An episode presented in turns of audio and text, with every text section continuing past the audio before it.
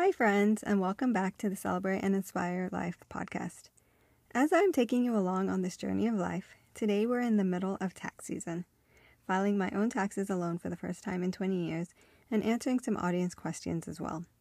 Of course, I'm not an expert on tax law, so Robert Marksmeier, CPA, who is a family member of one of my best friends, a tax code expert with his own firm, and a fellow Christian with a heart to serve the Lord and others, was gracious enough to give us a few minutes of his time.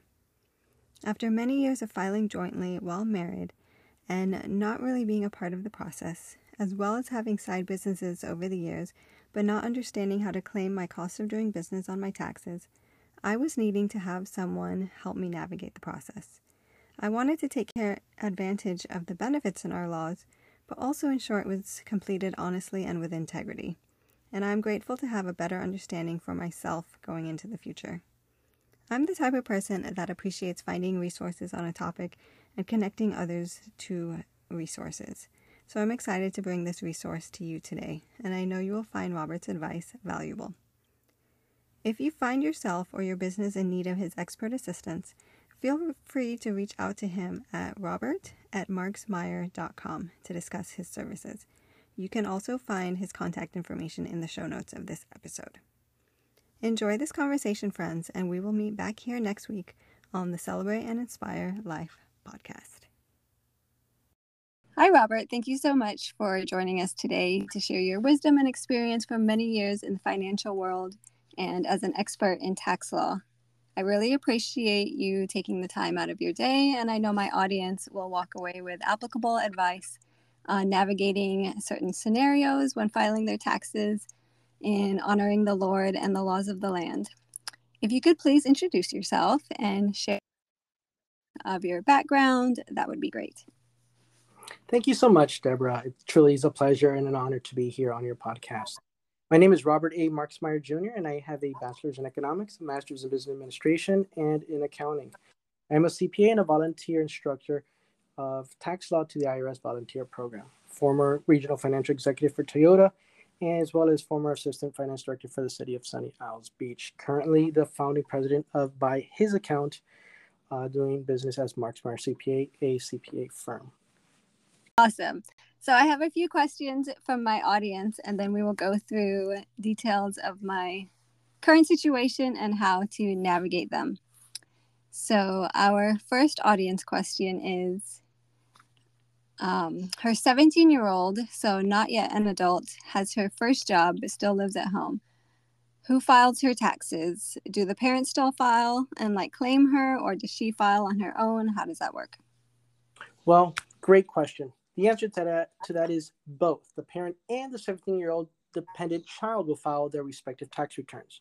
The child will file to obtain a refund if eligible and must state on that refund that the child can be claimed by someone else on their as their dependent. The parent will also file their own tax return and include the child as their dependent. The rules of qualifying child as a dependent are the following. If your child is younger than 19 years old, even though 18 as an adult legally, but if 19 or below or younger is your child, dependent child, or up to the age of 24 if that child is a full-time college student even if that child went away for college. Also, the taxpayer or the parent provides more than half of the child support. Uh, in this case, income is not a factor to claim the child as a dependent. There are separate rules, though, however, for qualifying relatives where income is a factor. Okay, so it doesn't matter the age of the child. Um, if they start working at 13 like that doesn't matter whether they're adult or still a minor. That that doesn't that is correct as long as the parent provides 50% or more. For example if your child is a celebrity child is, is a celebrity and makes millions if you're providing more than half then yes. However in that case if that celebrity child uh, you're able to um, put the funds away in a trust so that the child can use at a later date and it's not used for their current support, then yes, the parents can still file, uh, claim that child as a dependent. Okay, perfect. All right, our second audience question is My friends, okay, my friend's adult 28, 28 year old daughter is doing her own taxes for the first time this year and claiming her seven year old daughter. She is currently separated from her husband, but not yet legally divorced. She will be filing for divorce later this year. So I guess she's asking does she file as single or married, head of household? What does she do in that situation? It is a sad situation, a situation I see so uh, common so often. And my heart breaks and reach out to, to those taxpayers. The marital status for tax purpose is determined based on the last day of the cal- tax calendar year.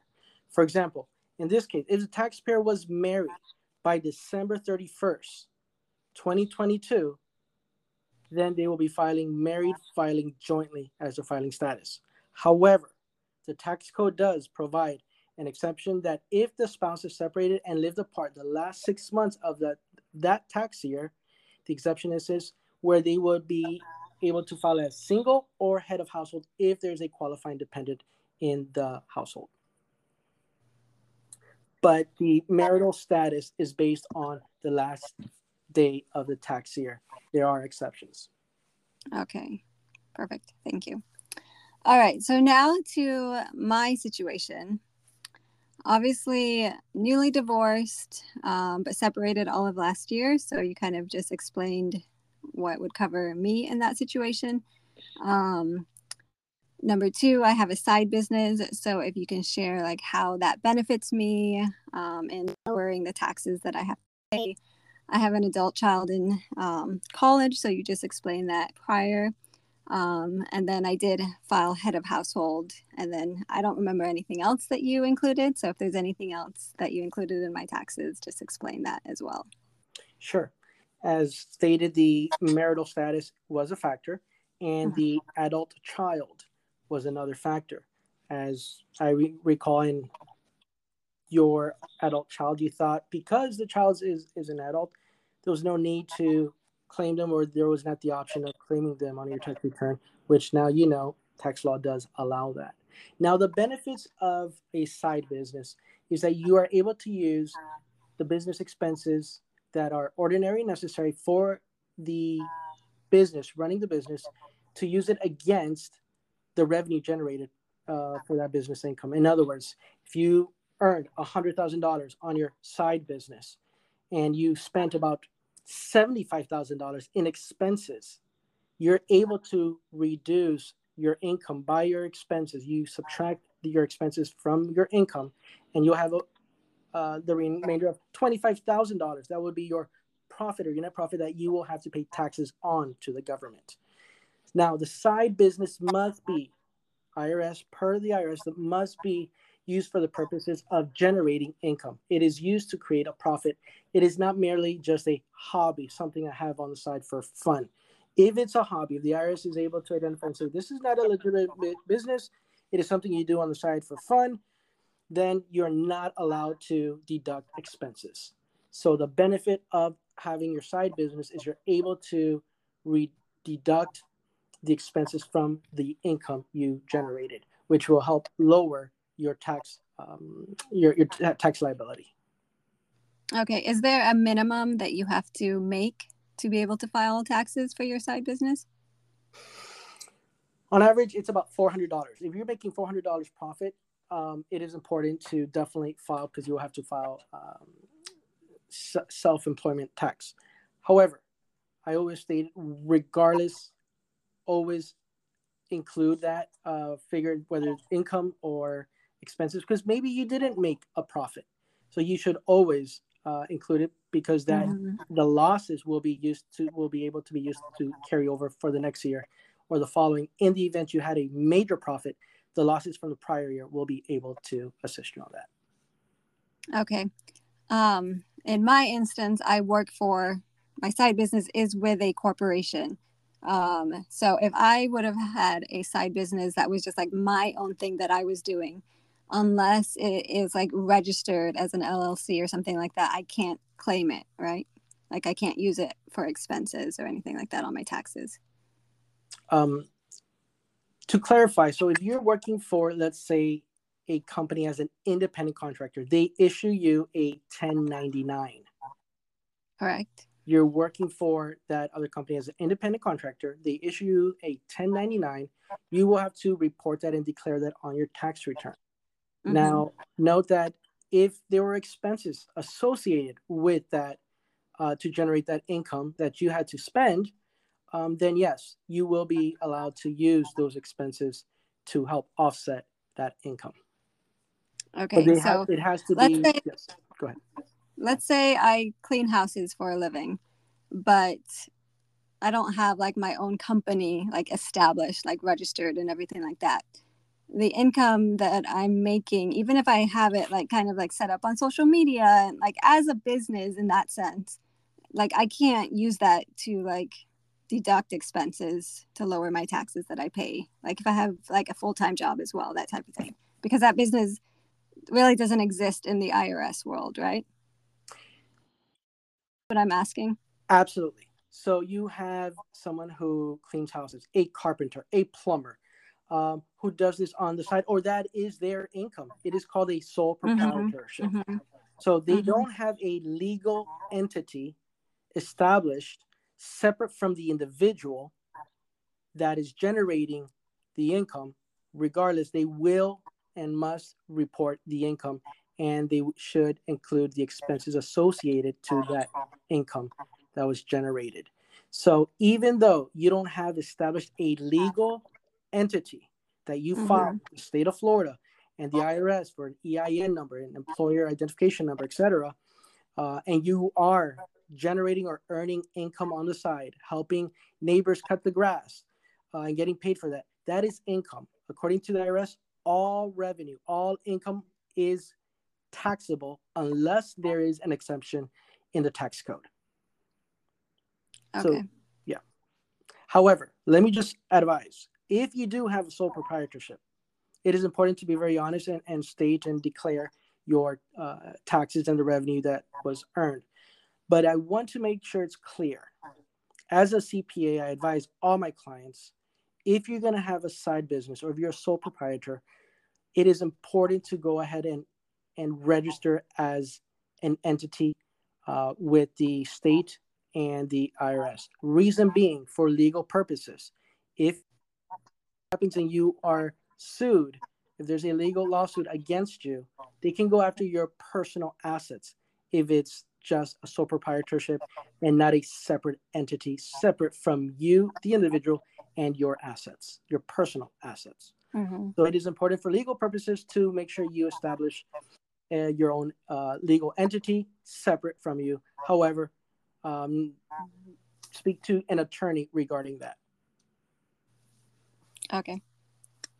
Um, was there anything else that you wanted to share about my situation that we didn't cover?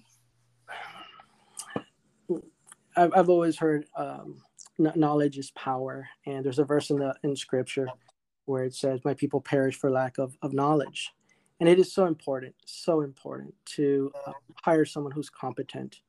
Um, yeah, someone who fears the Lord, but someone who's competent, understands that area of expertise that could assist you um, in in in this case your taxes.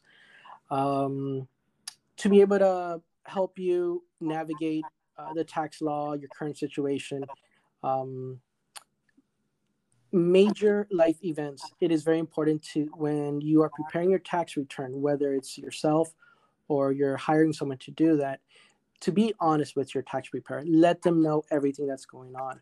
Recently, I had a client said, "Robert, I have two um, children who are disabled." As I reviewed their prior tax return, I realized their prior accountant never uh, stated that on their tax return. Um, mm-hmm. it is mm-hmm. important because there's certain credits for that, and as well as if that dependent child, even beyond the age of 19 or 24, is disabled, uh, special needs, lives with the taxpayer, that's still a dependent of the parent, regardless of age. So mm-hmm. many individuals don't know if if if they don't um, understand the tax code, please hire someone who, who does and can assist you. But in your case, um, we were able to sit down, review, um, your current situation, prior uh, tax returns and situation, and be able to position you in a very advantageous uh, position before the IRS. Awesome. Um, where can my audience connect with you and see all that you have to offer? Um, I know you usually work with more high profile clients than myself. Um, but you know, if someone's looking for your expertise, where would they find you? Deborah, the truth is we are all important before the Lord. Uh, in God's economy, we are very where everybody has a function, and every taxpayer uh, contributes to our system. Uh, they can reach me through your podcast and uh, click on the uh, link, or you have that on marksmeier.com, or they can email me at robert at marksmeier.com. That's Robert at marksmeier, M A R K S M E I E R dot com. Perfect. Well, thank you so much again for joining us today. Um, maybe we'll have you on in the future to discuss other topics to do with finance. Um, have a great day, Robert. Deborah, you're very welcome. Thank you so much for having me today.